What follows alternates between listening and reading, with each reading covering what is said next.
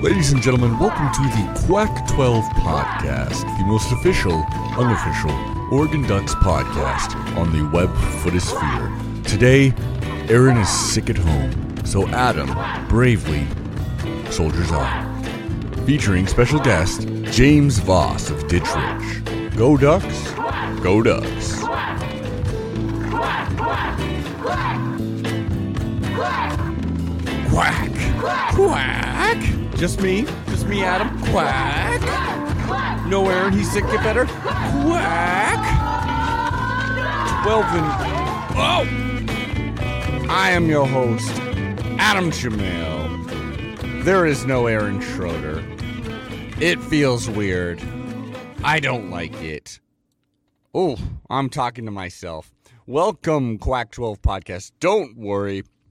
This will only be a solo show for another eh, eight minutes or solo or solo eight minutes or so, because we've got a wonderful guest. The great James Voss of Ditch Rich is coming on the show, and we're going to talk some Quacksaball. But before that, let's talk some transfer portal, because oh boy, it is open. And every damn duck is getting sucked in and, and spewed out some other school that isn't as good as Oregon Ducks.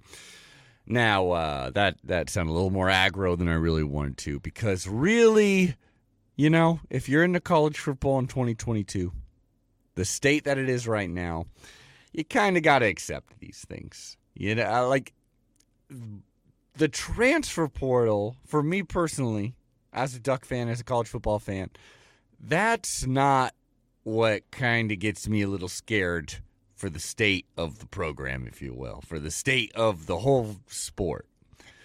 Uh, the transfer portal I like because it's given options to players. You shouldn't be tied down. You should never have to play, you know, a, a sport that can literally, like, render you injured for the rest of your life, quite frankly.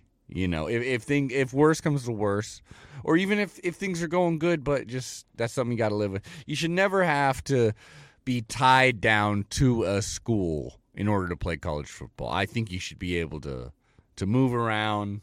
There should be this is the great United States of America. There should be free travel between all these states. So I that's not what I don't like. I mean, it is strange when you get to things like, let's say, like Travis Dye, such a such a duck. I think of him as as a duck still. Once a duck, always a duck.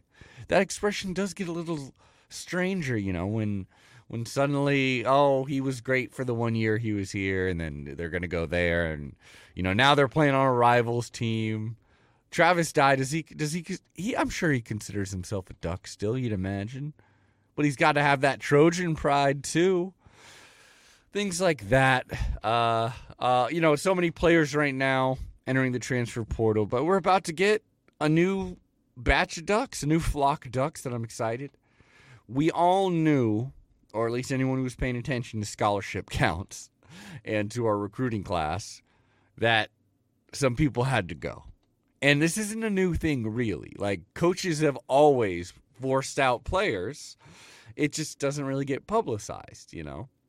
And here, though, I mean, with the transfer portal, it makes it obviously more so, but also just more visible. Now, as of right now, as of this recording, which is early morning, Tuesday, December sixth, we've got, I'm just going to kind of do a roll call. Their final roll call. Seven McGee, he's been out for a while. He's he's kind of made it known for a while. Um, so and he did get some playing time, but not necessarily a, a huge loss as far as snaps are concerned. There's, you know, Chris Hudson actually stepped into that role really well. Uh, Chase Cota also took a lot of these catches and, and plays that I think Seven would have had. Um, Dante Thornton, I think... As far as playing time, he's up there for one that is the saddest kind of see. You know, he was he really came alive late in the season with some big plays. Had some negative plays, but overall, I mean, was was a plus, you know, a real talent. He'll be a really good get for somebody out there. Um, already getting offers, obviously, from Penn State, Arizona State. I would imagine Dillingham will be pretty intrigued with a lot of these players. Same with Colorado, Deion Sanders. Dang, prime. I like it. Uh, Byron Cardwell, also one who had been talked about for a while, like it, especially because his lack of touches made it seem pretty clear that either he's injured, which it didn't quite seem like that, or he's about to enter the portal. Best of luck to you. Best of luck to you. To all these players, but, I mean, players like Jay Butterfield, who clearly, like, was down with this program, but also is down with playing college football. And for him to do that in any kind of meaningful way, really, especially that we were seeing apparently with multiple coaching staffs, he wasn't beating Ty Thompson. And that's got to be saying something, you know. So power to you, Jay Butterfield. I always liked him. Uh, was really fun to watch. He had a really good clip where he was not a fan of Utah at the end of the Utah game. That's that's a good clip if you want to go find it. That shows you, yes, he liked being a Duck. You know, he was hating the right people. Uh, Braden Swinson, that that's that's a surprising one. You know, just because that is a spot of need. But I think this is also Dan Lanning being like, you know, look, like, I'm not like, I think we can really have you be a really good second option. I think there's probably a lot of phrasing things that way where it's, you're just being real. Kind of like with Coach Prime. I mean, clearly he's stealing so many headlines right now that he's even worming his way into this Oregon Ducks podcast. But like when he, he comes out and he talks to Colorado, this is a very famous video already right now. He's talking to his Colorado players who won one game this season and saying, like, basically, like, look, you got to hit the portal. Get out of here. I want this team to be a winning team. And unless you be, or you're planning on helping me out in that, I need you to hit that portal. I mean, it's just real. It's just real talk. You're you're not doing them favors by tricking them into thinking they're going to get playing time. Um, Bram Walden of the offensive line. I think that's a tough one considering who knows how many of these offensive linemen are going to be sticking around of the starters. You know, uh, eligibility is such a weird thing nowadays. But Jackson LeDuc, who was always, like, energy-wise, I think more so in the Cristobal era, um, was a, a fun watch. I was excited to see him whenever he was on the field. So he's going to be a starter somewhere. I really think so, and good for him. Brandon Buckner never really got too much playing time. Uh, once a Duck, always Duck. Terrell Tillman, uh, Justin Flo. This one really got a lot of people's eyes open wide, especially kind of if you were not a Duck fan. People are being like, oh, my gosh, Lanning's lost control of the program, blah, blah. This is a former five-star recruit. Second, I believe, second highest rated recruit we've ever had. So it makes sense, you know, but, um, do, uh, you know, with, with all the years of injury he's had, uh, there's been plenty, there's been some good highlights, but as many have pointed out, his energy, his, his enthusiasm for the game didn't, uh, paper mache, didn't over all the flaws, which a lot of those flaws were not quite getting the scheme, which may be because we've, you know, had to change D Cs basically every single season. And and so maybe I'm sure going somewhere else is going to probably behoove him. Maybe he'll go play in Colorado. Maybe, uh, maybe he'll go play at A S U. There's a number of places. Power to all of you.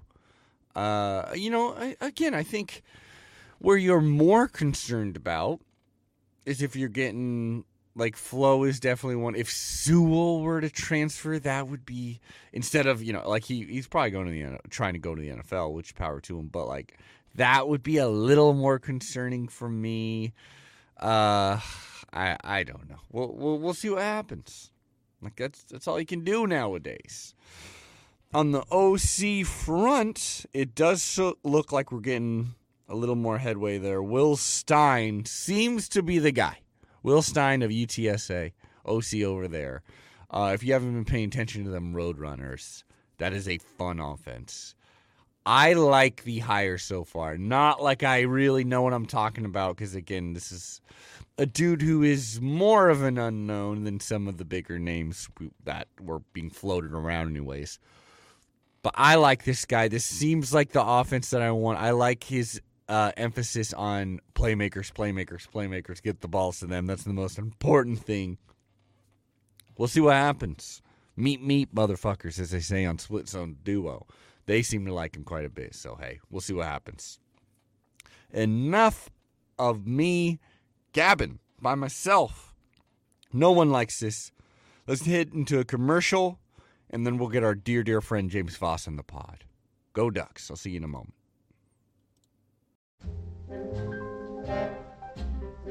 Hey, podcast listener. Hey, Come you. over here. Come yeah. over here. Get over here, yeah. huh? Nice headphones you got in here. Oh, yeah, I like those, Chevy. Be a shame if something were to happen to those headphones, eh? Ooh, ooh, ooh, it'd be bad. Stomped them on the ground, eh? Be real easy to avoid that smashing if you went over to the Quack twelve Twitter account and gave us a little follow. Just a little follow, that's all we're asking.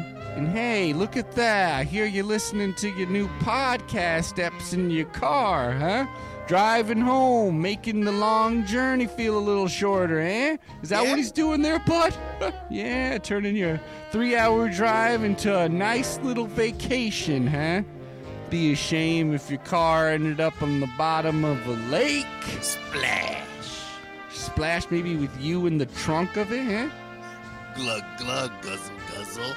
Maybe all that can be avoided with a little trip to the Quack twelve page on Apple Podcasts. All you got to do is go to Apple Podcasts, Quack twelve, give us internet. five stars. Yeah, the internet, you got it, bud. Five stars. Leave us a little comment. Help other people find it. Maybe it'll help people find you when they find out that you're gone missing, if you catch my drift. You seen the posters on the telephone poles? Yeah, those are those are people that didn't give us fucking five stars. Some of them did, and we did it anyways. And then, uh, you know, uh, oh, hey, hey, look at, look at this podcast listener. On their long inner in, inner uh, continental flight, making things not so bad, not wanting to hear that baby wah, by covering wah. it up, wah wah, so they say, putting on them headphones, trying to get the sky waitress's attention. Get over here, give me more of that Quack twelve podcast. Yeah, yeah, yeah. Why don't you? Yeah, you want some more of that Quack twelve podcast, don't you? Yeah. You want to buy some more from us, don't you? Get it. Get Otherwise, you know, because if you don't buy this Quack twelve podcast insurance, you never know when your plane's going to go straight down into the water, into the old Atlantic, Flash. never to be seen again. Glug, glug, guzzle, guzzle. In case you don't want to be the, part of the rock and roller club at the bottom of the fucking ocean, then I recommend you go to the Quack twelve Patreon. Come on, come on. Why don't you go to the Quack twelve Patreon, give us five smackaroos, and for that we can forget about the whole nasty business, have you on your way. We'll forget about it. We'll forget about it, all right? Five measly dollars, that's all I got. Now listen up, punk. Because it looks like you're not seeing so good right now. My boss is talking to you, chump. Aren't you, chump? Yeah, that's what I thought. That's what I thought. All right, let him, let him go, Mikey. Let him go. In the bottom of the quack ocean. Ayo! Quack, quack.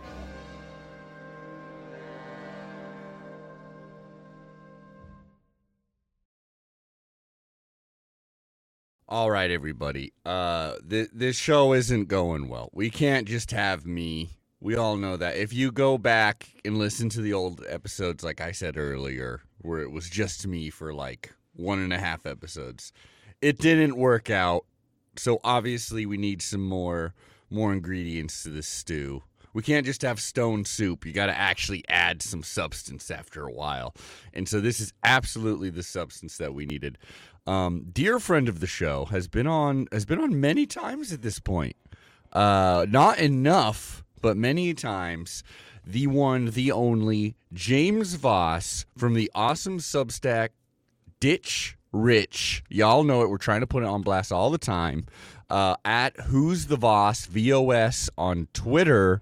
Ladies and gentlemen, once again, James Voss back on the show. How's it going, buddy? Going well. How are you, Adam? I'm doing good. I'm transitioning. You know, I'm I'm shedding my my fall football coat and uh-huh. ready to we, get we into Quack ball. Uh, which which me reminds me, I need to push this. Well, first, before I push this button, since we didn't get your um any much of your end of season football chat, which mm. which was a heartbreaking season, I wanted to get, since you're such a true Duck fan, I wanted to get your thoughts on this football season, because we're right on that line where you're kind of nuts if you're like nine and three in a in a uh, first year head coach's season. That's a bad season. You're kind of nuts mm-hmm. if you're saying that, especially when we played Georgia, who's the clear best team in the whole freaking country. But at the same time, I totally get the people that are like, doesn't matter what the score is at the like the, the season win total at the end. We lost to the Beavers and we lost to the Huskies. Throw away this season. Like, I kind of get that too. So I wanted to know where you're where you landed there. Yeah, I mean, in all versions of nine and three that you could have drawn up at the beginning of the year, this is probably the worst. Mm-hmm. I mean, maybe beating Georgia and then having that excitement and then losing to Stanford, Huskies, yeah. and Beavers would have been worse. Oh, God. Uh, it reminds me of last year beating Ohio State, and then what what could happen in the end. At least we beat the Duck, or the Huskies and the Beavers.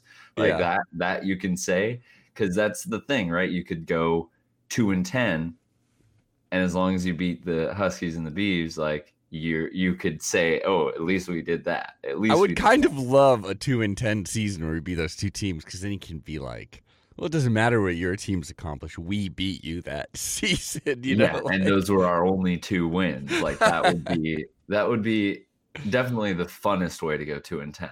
Yeah, but uh, yeah, I think you you point out a lot of things about new coach, and, and then just the world of the transfer portal. There are a lot of things that could happen between now and the Holiday Bowl that would make me more excited mm. uh, and feel better about the year. Uh, like, one, Bo Nix announcing that he wants to come back for another year, especially oh. after Michael Penix Junior announces he wants to come back, and Caleb Williams is already coming back, and Cam Rising, believe it or not, could have another year. Mm. Uh, Yeah, D J U I, may be playing somewhere on the West Coast. Who knows? Yeah. Yeah, I mean, send D J U to Corvallis. Get him a quarterback that can throw five forward passes a game instead of zero. That's um, horrifying. I don't want to hear that. But, uh, yeah, I mean, great. Like, it's definitely all that excitement of climbing up the rankings and being the best one-loss team in the country for a while, or at least feeling that you were. Uh, believing that you were, convincing yourself, and actually, very much unlike last year, we were kicking butt, like don't like yeah. beating teams convincingly. But maybe this was something that we should have paid attention to, because we would dominate that middle eight, or at least the middle two quarters, and then come the fourth quarter, give up a whole lot of garbage, like consistently, not just where this the route here and there where you get like the extra points, that the backdoor cover and all that stuff, because, oh, you're putting in your second strings, you're, you're breaking down a little bit. But that proved the fourth quarter, decision-making, uh, uh, different circumstances, whether it be Bo's injury at the end of the, or, and then play calling that Bo's injury uh, forced us into at the end of the Washington game, or just the end of the game mismanagement and uh, constant, like, inability to stop the run on Oregon State side yeah. at the end of the, end of that game. The the problems with closing out games that were there at the beginning of the year maybe should have, as as we looked down uh, towards uh, those harder games at the end of the end of the season, that maybe should have raised more flags. But uh, I believe that Dan Lanning's a young coach, and uh, we have all the reason to believe that he will be able to develop. The, it's that cliche. Once he gets his guys in there, yeah. Uh, and but and then at the same time, people are freaking out. Oh, Justin Flo's transferring. Uh, Gonzalez is out. He's getting his guys in there. Uh, will also mean that leaving behind some guys you maybe thought highly of from before, or kind of just like developing guys that actually want to be playing team defense, because that's how you stop the run. That's how you stop uh, tight ends in the flat. That's how you cover it. Like Justin Flo is Superman. We watched him be Superman against a team like Fresno State, yeah. but Superman doesn't stop the run. Apparently, yeah. yeah, yeah. Apparently not. No, I, I totally get what you mean. And the transfer portal right now, like, it giveth and it taketh. And it makes it so, like, I, I totally agree with you that, like, a coach does need his dudes in there. And kind of one of the benefits of the transfer portal is you get a seat. Like, there's less excuses for, like, oh, he hasn't gotten his guys in there yet. Mm-hmm. You know, like, the timeline is shorter because yeah. of the transfer portal, which is nice. And if you don't like Cruton, like, don't play col- don't coach college football right now, or mm-hmm. like get on a staff where you're the one dude who's not Cruton, and you know you're the you're exactly. the X and O's genius or whatever. Or one uh, you could get on a staff like Oregon's, where the fans on Twitter will do it for you. Yeah. Oh yeah. All exactly. all those helpful uh, ats, you know, slide into those D Ms. Keep mm. it up, Oregon fans. Annoy the hell out of those recruits. Yeah, I'm sure it'll help us. Uh, well, it's it's good to hear. I mean, it, and it's just like one of those things where it really is. It's just like there's so many things where it's like it could be really good. It could be really bad. We're so early into mm. his career, literally as a head coach even. Yeah, uh, I, I'm I'm excited overall. Uh, we'll we'll see what happens. I mean, I, I'm excited that like. I think there's a good nine or ten players in the portal as of as of this recording. Probably still got like three to seven more going out, mm-hmm. and then there'll be the big inhalation of all the players coming in, and I'm excited yeah, for exactly. that. Um, let's get to what we were, what we really came here to talk about, which is, of course, let me find it. There it is. Quacks the ball. Quacksable, quacksable.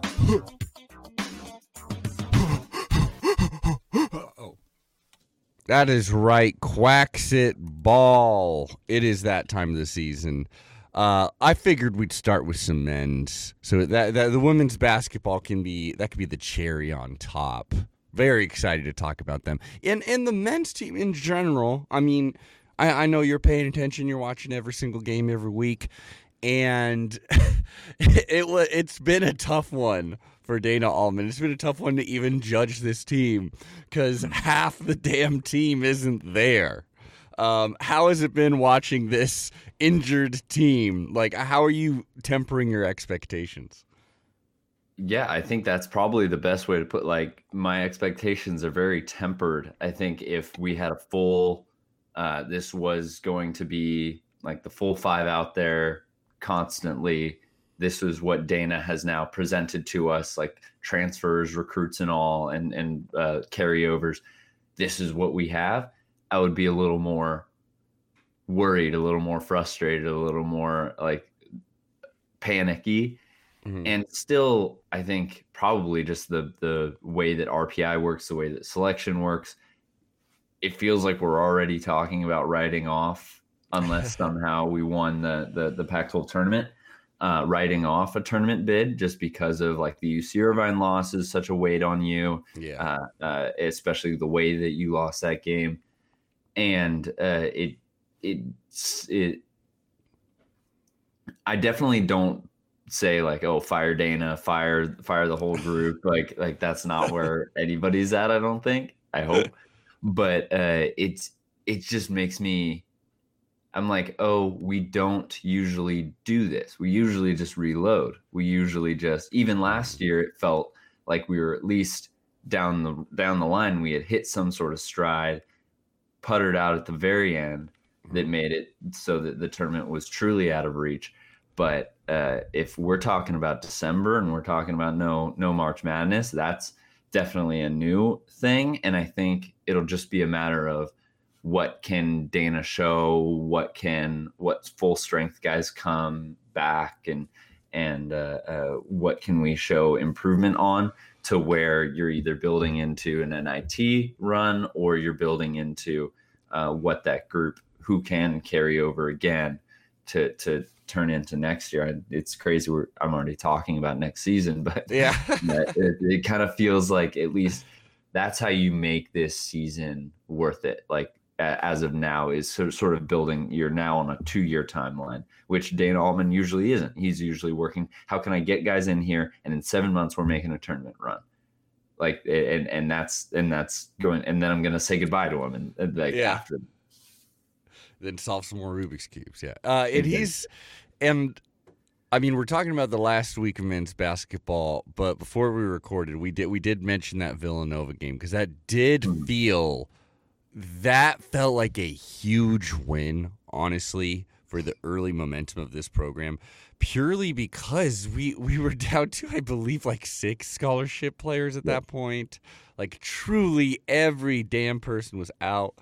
Uh, like, you had walk-ons out there. We had walk-ons starting, taking key shots, you know. Uh, it was amazing to see him just completely unguarded out there at times. But yeah. we won the damn game. And it was just one of those moments where it's just like, I, you know, even if there's some more hard times coming up, that win really, really made me feel versus like anyone who's talking shit about Altman at any point, get out of here. Cause this guy, yeah. he really is, is an excellent coach. I think it was after, it wasn't far off from watching Oregon, Oregon State in football too. So mm-hmm. it was nice to see someone like, yeah. wow, look at this coach use all the parts he has and pull out a win, you know?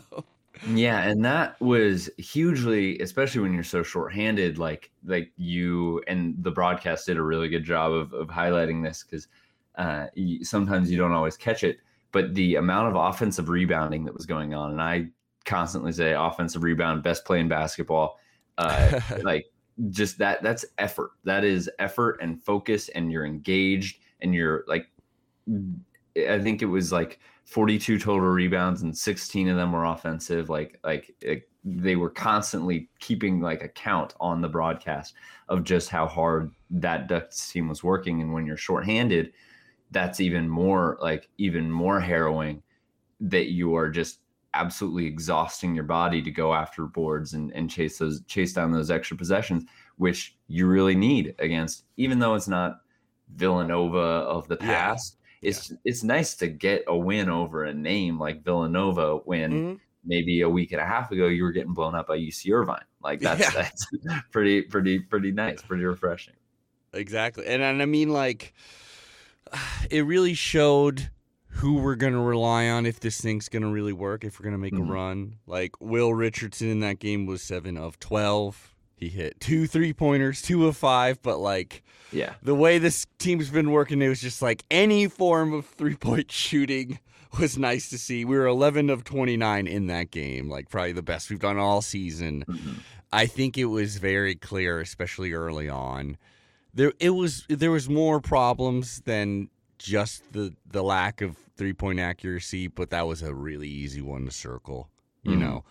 And, I mean, I mean the turnovers is, is, is clearly uh, where we're missing key players like Peyton Pritchard like we had back in the day. But, like, uh, uh, Quincy Guerrier is really turning it on. And then, like, Kel'el Ware yeah. gets me excited to watch even when we're losing big. That dude is is a name. That, that guy's fun to watch. Yeah, it's pretty incredible, like just how much of the offense feels, uh, at least maybe a third of the time, the goal is to lob it up to Kel'el or uh, or yeah. uh, Infali. Oh, sorry, Kel'el. That's right. I'm I'm trying to train my my, my mouth here. Kel'el, uh, well, not Kel'el. I mean, I think I feel like every broadcast, it's like Mariota's freshman season. Uh, yeah. Every broadcast tries to clarify like what the right way to pronounce it is, and I think everyone is different. Um, joke, uh, yeah. So I'm, I'm, I'm probably off too. No, uh, no, no. You were correct. I remember because I think it was during this game. Maybe the uh, I remember one of the commentators like, I literally went down to the court asked the man myself. He told me Kel'el. Like, I'm taking it from. I was like, I appreciate that work. There that's, you go. It, it, and and that's hilarious because I'm sure he'll get that for every national broadcast ever. Uh, but it was it was hilarious because you watch old reruns of of Mariota's freshman year, and I was like, I went and talked to his mom, and it's Mariota. Yeah, Mariota. yeah, yeah, yeah. And like, I'm like, okay, yeah, uh, no, but that worked. Did you um, find his mom, or did you just talk to someone? Yeah, you talked to someone who, yeah, who was wearing a, a Mariota shirt. But no, I and and I had a chance to watch Kel'el in the uh, Nike Hoop Summit here in Portland. Mm. Like at, when he was still in high school, it was U S versus international uh, recruits and stuff, and that was the number one draw was to go see him, like very up close, and uh, he's just an absolute beast. And I, I yeah. definitely. I can see all the pieces there where Dana, given two, maybe three years with him, could absolutely mold him into. Uh, maybe he'll only get two, depending on how what the, what the team's performance is like next year. And if mm. we can get a couple of guards to really continue, like a, a slew of guards to feed him and and and to, yeah. to really enable him to to reach the next level, he he's absolutely definitely like. Probably the most intriguing story on this team uh, mm. right now, or the thing to get excited about. If I, if you told me gun to your head, get excited about this men's basketball team right now. But I also want to give like Will Richardson, who got a lot of flack last for a good amount of the time last year, yeah. and gotten a lot of flack at the beginning of the, this year, like the last three, four games has absolutely turned it on. You're one hundred percent right in the fact that like he, we will live and die by his performance in so many ways. Like how can he facilitate? How can he lead? How can he score? Like he, unfortunately he lived like most, he gained most of his prominence, like right next, right alongside uh, end stage Peyton Pritchard. Yeah. Where you get to be the two guard. You get to be the guy who, who fights for stuff, but doesn't have to be the facilitator. He has had to, and it's been a little slower process, become that facilitator and that scorer at the same yes. time uh, that maybe he wasn't always.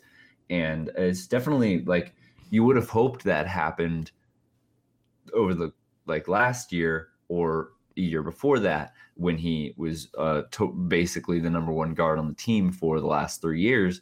Uh, it, you, you would have hoped that happened quicker, but you definitely want to just tip your hat to a guy who clearly like is at his roster's end a lot like Dana uh, mm. and, and has been next to Dana through through all these different permutations of what a Dana Altman team can look like here, and uh, just been kicking ass. Absolutely. And then like uh, to get to the Wazoo game, I mean, we finally got the return of Brendan Rigsby. Like we we we got a guard, let alone a guard mm. that we've actually been excited to see. And it, it, the shooting hasn't quite been there. But again, I think something that you got to be cautious about this team right now is so many players are injured. And then not only that, injured to the point where they're not able to practice still, mm-hmm. many of them. Uh, so it totally makes sense that Rigsby would be a little, uh, you know, a little rusty in that regard. But the energy from him uh, has been undeniable. And when the ball is in his hands, and I don't, I don't really mean this as a shot at Richardson, um, but it's, I, I feel like you said, like him play Richardson playing off ball helps his game out a lot, yeah. and the ball being in Rigsby's hand, like like that, them kind of splitting time with really orchestrating it. I think you can just really quickly see the the. I don't know, just the increase in effectiveness for the offense. And if Rigsby started hitting threes, and or if Guerrier could like keep at his current clip, like they don't got to be like a Kelly Graves team shooting the three, you know. They just need to like enough to keep them honest, because like our inside game has been, like you were saying, like Richardson attacking the rim uh, or lobbing it up. Mm-hmm. That combo of, of him is when he is most effective, and and is it's clearly where this team wants to go, and Rigsby yeah. feels like a key part of that too. Yeah. Uh, no, also, that, that, also Keyshawn. It'd be nice if Keyshawn were to heal up, get back. I mean, and Kuznard, like the whole damn team. Yeah, just list them off, rattle them off. It, it definitely, um, like, like you said, and with any team that has like a number one guard, it's often about that time. What can you do in that time where maybe Will has to go sit, has to rest a little bit? Where can you, what can you do in that space? And if Rigsby is that replacement, or if splitting that time between Richardson and Rigsby, like, can truly be uh, uh, like making up for each other, or there's not a significant drop in any way, like that would be huge in terms of just production and constant uh, ability for a team that's scattered all around, injured, walk-ons, whatnot, uh, to to remain like consistent in any sort of way throughout a game. Because like the like the just fast forwarding a little bit, U C L A game, uh-huh. like it, you could feel that just the weight of keeping up with an incredible roster like that near the end, last five minutes, like really just puttered out a little bit. Yeah. Which, and, which and, I, it was amazing. We were able to keep pace, honestly. Like I, and I think something that's been a little underrated about this team, even in our worst outings, is the defense has actually been there. And a yeah. lot of times it's the defense, like, cracking open after, like, missing, you know, seven straight field goals on offense. The Duck defense finally can't, like, and the other team starting to make not even a whole lot of runs, but just yeah. necessary, but adding to their lead. Uh, yeah, like yeah. I, I've been happy with the defense, actually. Yeah, I have been too. And like you look at U C L A's roster, and it's one that, yeah, sure, they've suffered a couple of losses against some blue bloods at the beginning of the year. Um, that, but like their roster is still like something that everyone says should be a Final Four roster, like Final Four caliber roster. What Mick Cronin's been able to do there, recruiting wise, he's a great recruiter. I don't know how great of a coach he is. He always seems frustrated. He always seems flustered. He always seems angry in ways that like Dana just doesn't. Uh, uh, I don't know. I could also just be a Mick Cronin hater because he's at U C L A, but um, he's like, that's a roster that should score seventy every night. And especially against a team with six, seven uh, scholarship players available, uh, they should score a whole lot more. But held him at sixty-five, and that was yeah. and that was at the end. A couple of just extra shots got away. Like that game was really trending to be, if Oregon was to win it, it was going to be like sixty-two to sixty, like yeah. crazy low scoring uh, kind of game. And and because usually college basketball is, you know, the race to sixty-nine, That's and right. no, and nobody got there, but still just didn't have it at the end. In those last couple possessions. Uh, really cost, or you kind of felt like, all right, that was the dagger, and then they got it, and then U C L A got another one, and that was the dagger, and still, and that felt like, oh, that really got away from us at the end. sixty-five points, like that's an incredible total uh, for a team that, and defense, another thing like offensive rebounds, like that's effort, like half, more, more than half the time that is clear, that is just effort and energy, and when you're shorthanded, effort and yeah. energy is one of the toughest things to muster. And and yet uh, they're showing out, and on the road nonetheless. And, and like uh, Guerrier had a great game. Perrier, as Bill Walton comes home. um, but, I mean, and that's exactly what you want to see. Like, it, it just felt like in the beginning of the season when we most needed Richardson and Guerrier mm-hmm. to, like, not just have good games, but unfortunately to be, like, great and carry yeah. this team. You know, like, like it, it's hard to live up to a great thing, uh, you know, a great uh, standard, especially early in the season. So it was when you don't even have enough players to play like five on five. Mm-hmm. Um, so so that it was honestly, I was happy with the U C L A game, even though at the because it, it was just at the very like last three minutes mm-hmm. we weren't able to get there. And Guerrier was was having a great game, but also coming in and out over and over and over. Yeah, uh, it it was so clear that it's like that is when we needed a little more depth. Maybe Reichel. Maybe that's when you get Reichel out there, and he's he's ready to hit the three. Exactly. I loved seeing him out there. I mean, that it, it reminded me of um, good old Eddie Ionescu when he would be yeah. out there. That was a little different situation. We, the, the crowd chanting his name, like get a, get yeah. a three, get a three, get a three. Yeah, and clearly Dana Altman telling him, like, if you shoot that ball before there's zero seconds left on that play clock, I'm going to run out there. Mm. Uh, yeah, I mean, the U C L A game was a loss. It still felt really good. The Washington State game, they are a, a much better team than they typically are in the conference, and that felt good, especially you get, like, not a close win, but an actual bigger win to Folly Dante yeah. going off in that. I mean, it, it, it feels like we're there's still so much of the season. Like you said, we don't have to be like, no, no, no, it's we win the Pac twelve tourney or we're not getting into the big dance. We're not quite there yet.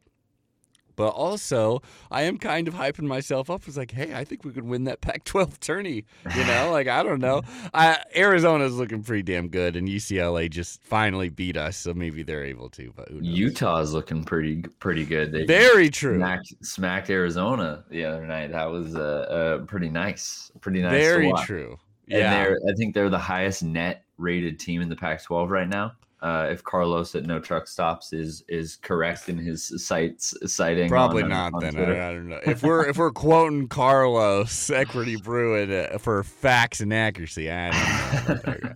no, I, I like that. I guy. believe it. Um, yeah. So I mean, men's basketball, tough situation, but overall, uh, it just makes me even happier with Dana Altman, honestly, because because mm. it could have happened. I mean, these injuries could happen to anybody. So many, all of them. Almost all of them were off season, and then like immediately when the season kicks off, there's more. Uh, coming up next is, of course, um, Nevada. We got the Wolfpack in Eugene, December tenth, and then on December fourteenth, U C Riverside. I mean, and then we got games that I will be very angry if we lose against Portland and against Utah Valley. Truly. Truly a team I have never heard about, Utah Valley. Has that ever, have you ever heard of Utah Valley? No, I mean, I've heard of, uh, well, there's that team, they uh, just changed to Utah Tech. They were Dixie State in the state uh, of Utah, and they changed their name huh. to Utah Tech because they realized, oh, there's nothing Dixie about Utah. And yeah. also, Dixie is nothing we want to be, so they changed their name to Utah Tech. Uh, And then like Utah State and Utah and B Y U. And no, I, I don't think I've ever heard That's of Utah so Valley. Funny. Weber is State so is also in Utah. Yeah, um, I know Weber. I'm more familiar with Weber State. Yeah. yeah. Utah Valley, apparently they're the Wolverines. That's pretty badass, actually. Mm, okay. But so this is like, this should set up. I mean, I don't know about the personal, like how everyone's doing injury wise left on the ro- on our roster, but. You know, Keyshawn, like, he wasn't projected to be out for, like, the whole damn season or anything. Mm-hmm. If he were to get back, um, that's uh, – you imagine maybe Nate Biddle. Yeah. Uh, that could that could add a lot. That that yeah. really could. And, honestly, it could even help our three-point shooting with Nate Biddle because it's like, you know, they're, they're not high per, high percentage shoot or high um, volume, volume three-point shooters, but, the, you know, he was definitely draining them. Uh, yeah. So we'll see what happens. That could that could line up pretty well. I yeah, know. I think it's all. I think you, you kind of thought this in the middle of November, like even before the the P K I, like you, with all the injuries, you're just like survive as much as you can till yeah. j- mid January, like when Cuisinart can come back, when Pac twelve is really in full swing, like like that's sort of you kind of realized that middle of November uh, that it's just about surviving till till January, mid January. So. Yeah, that's kind of that's kind of where I'll start truly evaluating, like where this team, what this team's ceiling is, and and exactly what's what's an impressive performance and what isn't an impressive performance. Yeah, I think that's why. I think that's a, a real clear marker, you know. Mm-hmm. And then, uh, so let's get over to the cherry on top, because this team. Um, well, one moment. I'm gonna hop off screen really quick, y'all, because I gotta blow my nose because that flu is. Going through Eugene, and I don't want to be sniffling the whole time. One moment, y'all. Makes sense. All right, thanks for your patience, everybody. Perfect. That was bothering me so much. Okay, so women's basketball. It was that kind of sniffle where it was like, I don't like, I could not blow my nose for another twenty minutes and be fine, uh-huh. but it's just right on the verge. You'd have been so um, much happier if you did. Exactly, exactly. Um, women's basketball. So I'll tell you where I was at.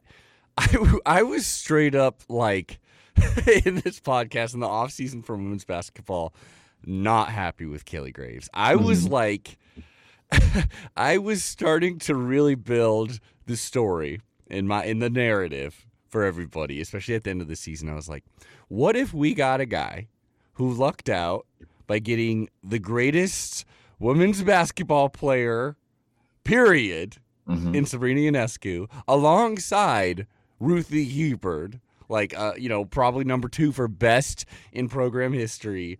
Mm-hmm. And and that team built around all that. What if that is all the momentum we're getting?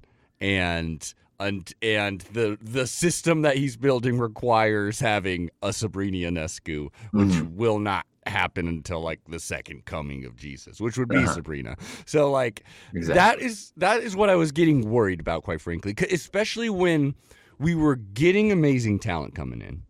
But then like like out of those five five stars we got in that one class, I think there is like one left or something like that. Like so many mm-hmm. were transferring out. And then in the offseason, he, he did something really interesting that won me over a little bit. That was getting me like, okay, maybe I don't know what the fuck I'm talking about. Where he was saying like, first of all, he, he said like last season, which was still a, a good, would be considered a good season for most women's basketball programs, a great season. Mm-hmm. Um, he said like, that was on me, which I thought was really cool for him as a coach. He said, like, I I, I could have been better. I, I should have done better. Not only that, but he said the um, COVID in general, this this giant pandemic that we're living through, um, really hurt the team chemistry. Mm-hmm. And, like, that's an easy, you know, throwaway answer and, and an, a good excuse, honestly. But I really am starting to buy that more. Because it always felt like the, it was like the talent is there for this team. And there were injuries, you know, that he was like, you know, Pow Pow Rogers and, and Prince and uh, Sabli. Like, there were yeah. many injuries that made it tough. But it always felt like the chemistry was off, or at least the last couple of years, I would say. And this team right now looks to be completely in it, uh, like actually having fun, which is... I think is crucial to the game a lot of times. Like, mm-hmm. people don't talk about that either. Like, seems to actually be a full-on team. And not only that, but this bench is great. Like, there are so many players that would be starters anywhere else, and they are willing, more than willing, to come off the bench. And he's getting great rotation time, even against some of the better teams.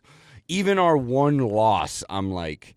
honestly, that loss helped us out. Like, we, it was against a good team. Mm-hmm. Uh, we almost had it. it. It's not like it's an embarrassing loss. And uh, I don't know. I'm I'm really getting hyped on this team right now. I got to say, where are you at right now? No, I was. That was actually that stuck with me when you said that on Twitter. You said something to the effect of, "Oh, is Kelly Graves just like a Sabrina Ionescu merchant or something?" Yeah, uh, basically. Uh, yeah. And, and that stuck with me, and I was going to bring that up because. It made me it made me question that too, and, and definitely the last two years or so, like, have it's that lack of chemistry, that lack of feel. It's like, why doesn't a Sweet sixteen like run make me feel better? Why mm-hmm. doesn't like it, especially when this team like six years ago wasn't even make had never made an Elite Eight like for the last twenty some odd years or whatever that like I don't actually know the statistic, but I know it was. Yeah. It was foreign territory at all. um, and, and, but then I went back and I thought about like, oh, where did Kelly Graves come from? Games comes from Gonzaga, who isn't like as, as big of a basketball school as they were. The, the, the women's team's definitely like the second fiddle there.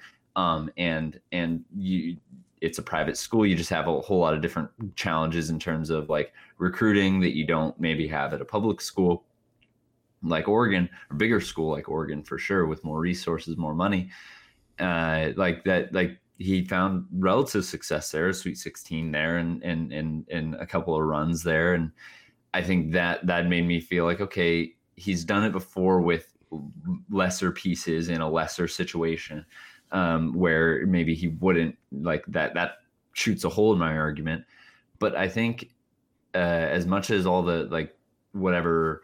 Mess or transfers in and out, and after such a great uh, recruiting class came in right immediately after Sabrina and Satu and and um, Ruthie, it made it like this this class really feels really good. Chance Gray, Grace Van Slooten, like oh yeah, like Uh, as Van well Sluten as, has has been especially. Like, I, I think so. I, yeah, I'm I'm really like the like, high flying forward, like true forward, not a center, not a unicorn, like true forward, like has not shot a three all year. Like, okay, that's not your game. That's not your game. Mm-hmm. Uh, I'm excited for the one time she does shoot a three, and we'll, she'll sink it, and it will be, and her career percentage can be a thousand. Mm-hmm. Uh, um, but, Uh, it, it's definitely like uh, it feels that like that chemistry is back a little bit, and you have Tahina and India, like the, the veterans, the, the the people that you know you can kind of trust with the ball and and and kind of facilitate and and move the ball around and get it get it to these uh, younger players that just feel uh, feel like they're excited to be there. Yeah, when maybe maybe like. Just the the limits that COVID had, the the weird transfers in and out, the extra years of eligibility, the like uh, the tournament in the bubble where uh, it became a lot about, and and rightfully so in a lot of ways, it came it became a lot about Sedona's TikTok and and and the the attention that that pulled into it, mm-hmm. and that was absolutely like I'll take that and a loss early over over whatever other version of that run could have been in the bubble because of what it has been able to like garner attention and garner resources and garner like an actual scrutiny from the N C double A about mm-hmm. how they treat women's basketball compared to men's basketball. I'll take that. Um, but it also, it created a wave of, all right, is this about chemistry? Is this about the game? Is this about the team? There's all this like, Every, who has a year of eligibility, who isn't, who's leaving early, who's transferring, who's going home. Uh, and that, that just, it, it became unclear, a lot became unclear maybe. And that's, and, and this team seems to have a little bit of clarity in terms of why they're here, for how long they're here, and they're ready to move forward and push on and, and sort of be in that moment each game and be engaged and, and feel like, okay, we have a clear goal. We have a clear place that we're headed, and, and we are kind of all on the same page in that way. Even with uh, a, a generational player like Sedona hurt, out for the year, like beginning of the year, out, retired, like done as a Duck, and that sucks. Mm. Uh, but it seems to, it seems that like the team has maintained, or maybe that's a rallying cry, like to to reassess like exactly what their what their goals are as a team and, and how they're going to get there. And yeah, and, and like you said, with, with Prince gone, and it really felt like, well, that is the, you know, like the keystone to the whole damn team. Mm-hmm. And then so suddenly she's gone. And then Kennedy Basham gets uh, injured early. And so in my head, like I, w- I liked watching Filipina Che whenever I watched her last season. Mm-hmm. But as they say every single time she's on screen, they're like, she's a work in progress. You know, like physically she's absolutely there, but she's a work in progress. I think she's straight up there right now, especially yeah. with like the physical advantage that she has. You know what I mean? Against a lot of the rosters we're going against. Like mm-hmm. we we are the we are up there with the Bama of recruiting in women's basketball. Yep. You know, and, and I think right now our expectations are basically where Bama football fans are for women. Like that personally, it's like, no, I, I want to win an Addy. I want to yeah. always be competing. I want to be going for the, like, I am a, a blue uh, a blue blood fan when it comes to women's basketball now, and I think a whole lot of Duck fans are. Yeah. Uh, and that's because Kelly Graves elevated the program so much, and so I think there's mm-hmm. that. But, like, so Prince was out. Basham, who's supposed to be, like, you know, like uh, someone we were relying on, she was out. Filipina Che, I think, especially because – so much of last year was built like we were going inside and then building out because our mm-hmm. uh, our outside shooting wasn't as tight, especially with all the injuries that we were having, specifically yeah. to guards. Um, and so that just meant even when we were getting the ball to Sabali or Prince, who were, you know, absolutely great players, they were getting double teamed, and so it was getting harder. You know, like it, it was just so much pressure on them. The team, as of right now, are playing with enough speed and accuracy where Filipina Che doesn't have to always defeat a double team. And mm-hmm. even if she does, like, is actually doing pretty well. And uh, and even if that means passing it out. And she, she seems to actually not you know, not overstepping her physical abilities or like her or like her muscle memory or anything. I, I've been really happy with her, but specifically, I mean, there's been there's been so much. I think the fresh talent, like when you see the bench coming out there playing with so much damn energy, even against Portland, which this was uh, Kelly Graves said, like, I mean, and it makes sense, but he said this was our, our best performance so far. Uh, the performance he was most happy with, what the end product, the finished product should look like. Uh, I mean, we almost shot fifty percent from three, um, but I think this team is most effective when we are running down the field. You know, mm-hmm. like they make a mistake, boom, we're down there on the fast break, and that is absolutely what we're doing to Portland here. And uh, up up next is the Beavers, uh, a yeah. Beavers team that's not quite where they typically are, but you, I mean, we all know you can't count them out, especially in women's basketball. Yeah, it definitely, like, looking at like a matchup against the Beavers and they're unranked and and mm-hmm. what what is this team truly? An interesting thing to watch is that um, if you remember watching uh, the Final Four, the national champion uh, runner-up uh, Arizona team, uh, yeah. Ben Duyaney, who went to mm-hmm. Lincoln High School here in Portland. And is now at uh, at Oregon State. Uh, I haven't heard a lot talked about her. It, it, it, she really impressed me when she was at Arizona, uh, mm-hmm. and and it feels like, oh, that'll be just an interesting thing to to watch. The role she plays at Oregon State is definitely like a down Oregon State team, quote unquote. They do. I was looking at Oregon State's schedule after us. They because they'll go back just like we will in men's and women's basketball. They'll go back to non-conference play for a little bit right after this, like little short like conference mm-hmm. uh, bubble. I don't quite uh, get it, and, but okay, sounds good. Yeah, and uh, they'll play L S U after this and hmm. Kim Mulkey, uh, and I really hope they beat Kim Mulkey really, really bad because for so many reasons she beat us in the national in the Final Four, but yeah. also because uh, she she doesn't seem to care about Brittany Griner, even though she was her own old player and all that. But uh, yeah, yeah. Uh, we're rooting for rooting for uh, the Beavers after this. That's for sure. Absolutely. There, I, I'm basically will. Women's basketball is nice. Uh, well, I, I could even say like Pac twelve basketball is nice because Washington tends to really suck at it, and so you could just like, yeah, I'm rooting for all the teams. I'm rooting for all the teams to continue doing what they're doing. Like I yeah. like Stanford women's basketball anytime we're not playing them in Arizona mm. and Oregon State. Yeah, sure, they're all fun. Um, yeah, I mean, th- this team is, is one to watch, one to, if you're in the Oregon area or wherever, go see them live. It seems like they're starting to find their own identity and they're starting to really like rein it in.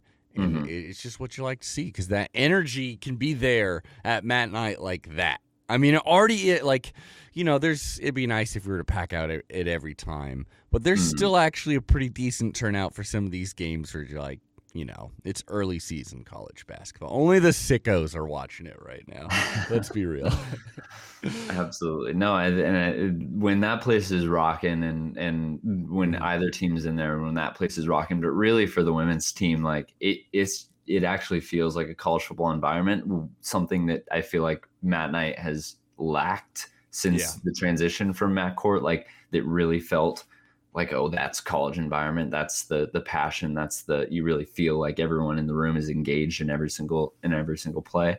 Mm-hmm. Uh, it definitely, I think, and maybe this is just because I went to, I went to school in the, the heyday of Sabrina and all that. Like, but when that place is rocking for big Pac twelve matchup, big matchup in, in any regard, that really felt like a college basketball environment. And I think that's, I'm really thankful that, Uh, that team and the community, the specific community that goes to women's games and doesn't go to men's games, like feels like there's a, di- it's a distinct group, like, like maybe usually like an older crowd, a family crowd, but that mm-hmm. has not changed. That is not like in any way, like, do- like domesticated the vibe. It's honestly like elevated in terms of the engagement, the intensity, and the, the attention that's put onto it.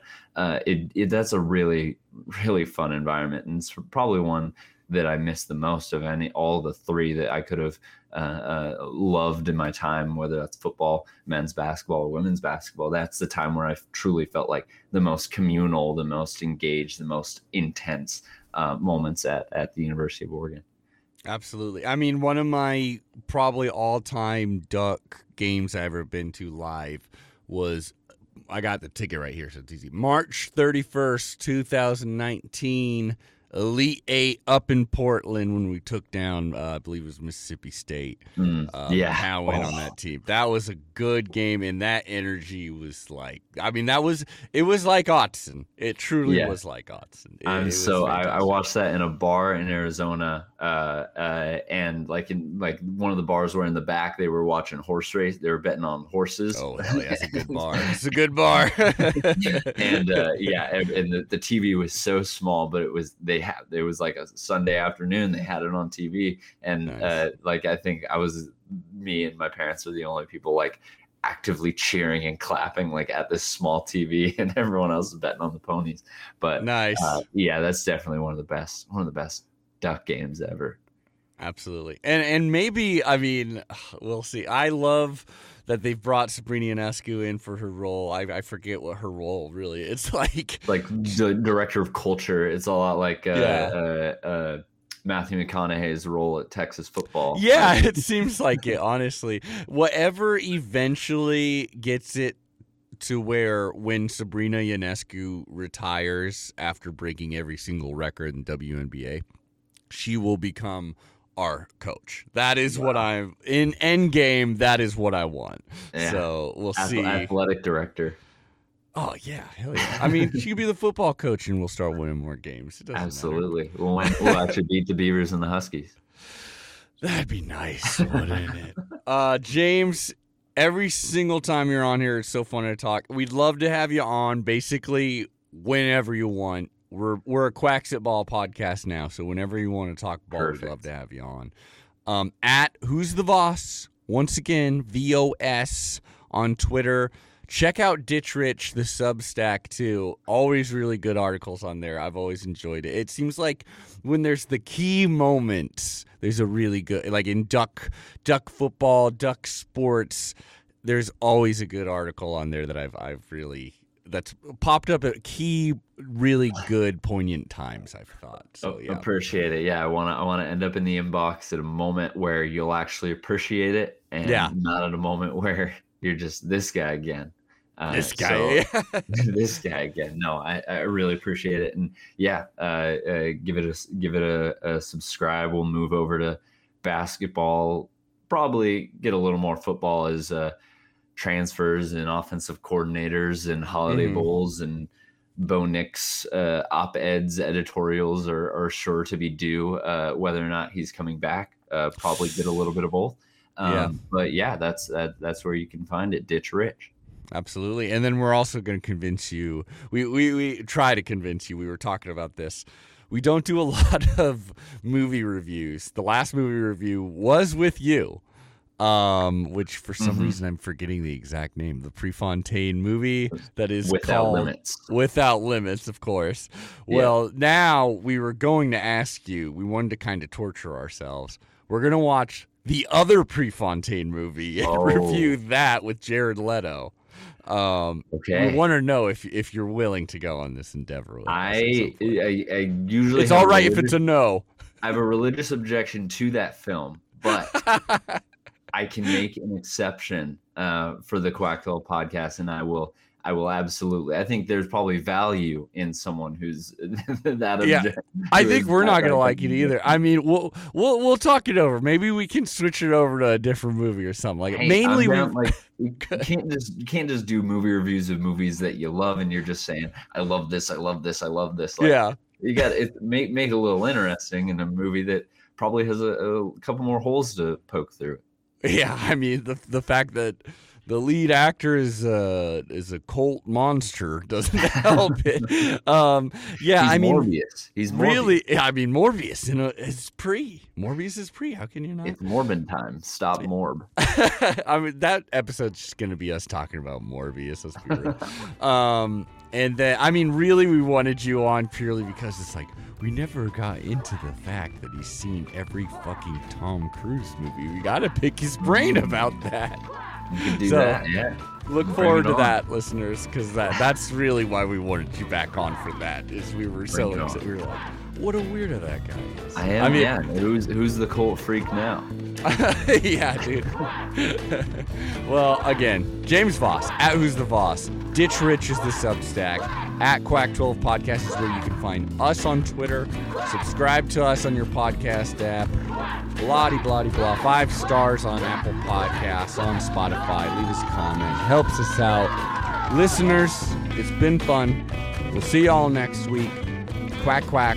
Bo Nix, don't leave us. We love you. All right. See y'all next week. Bye.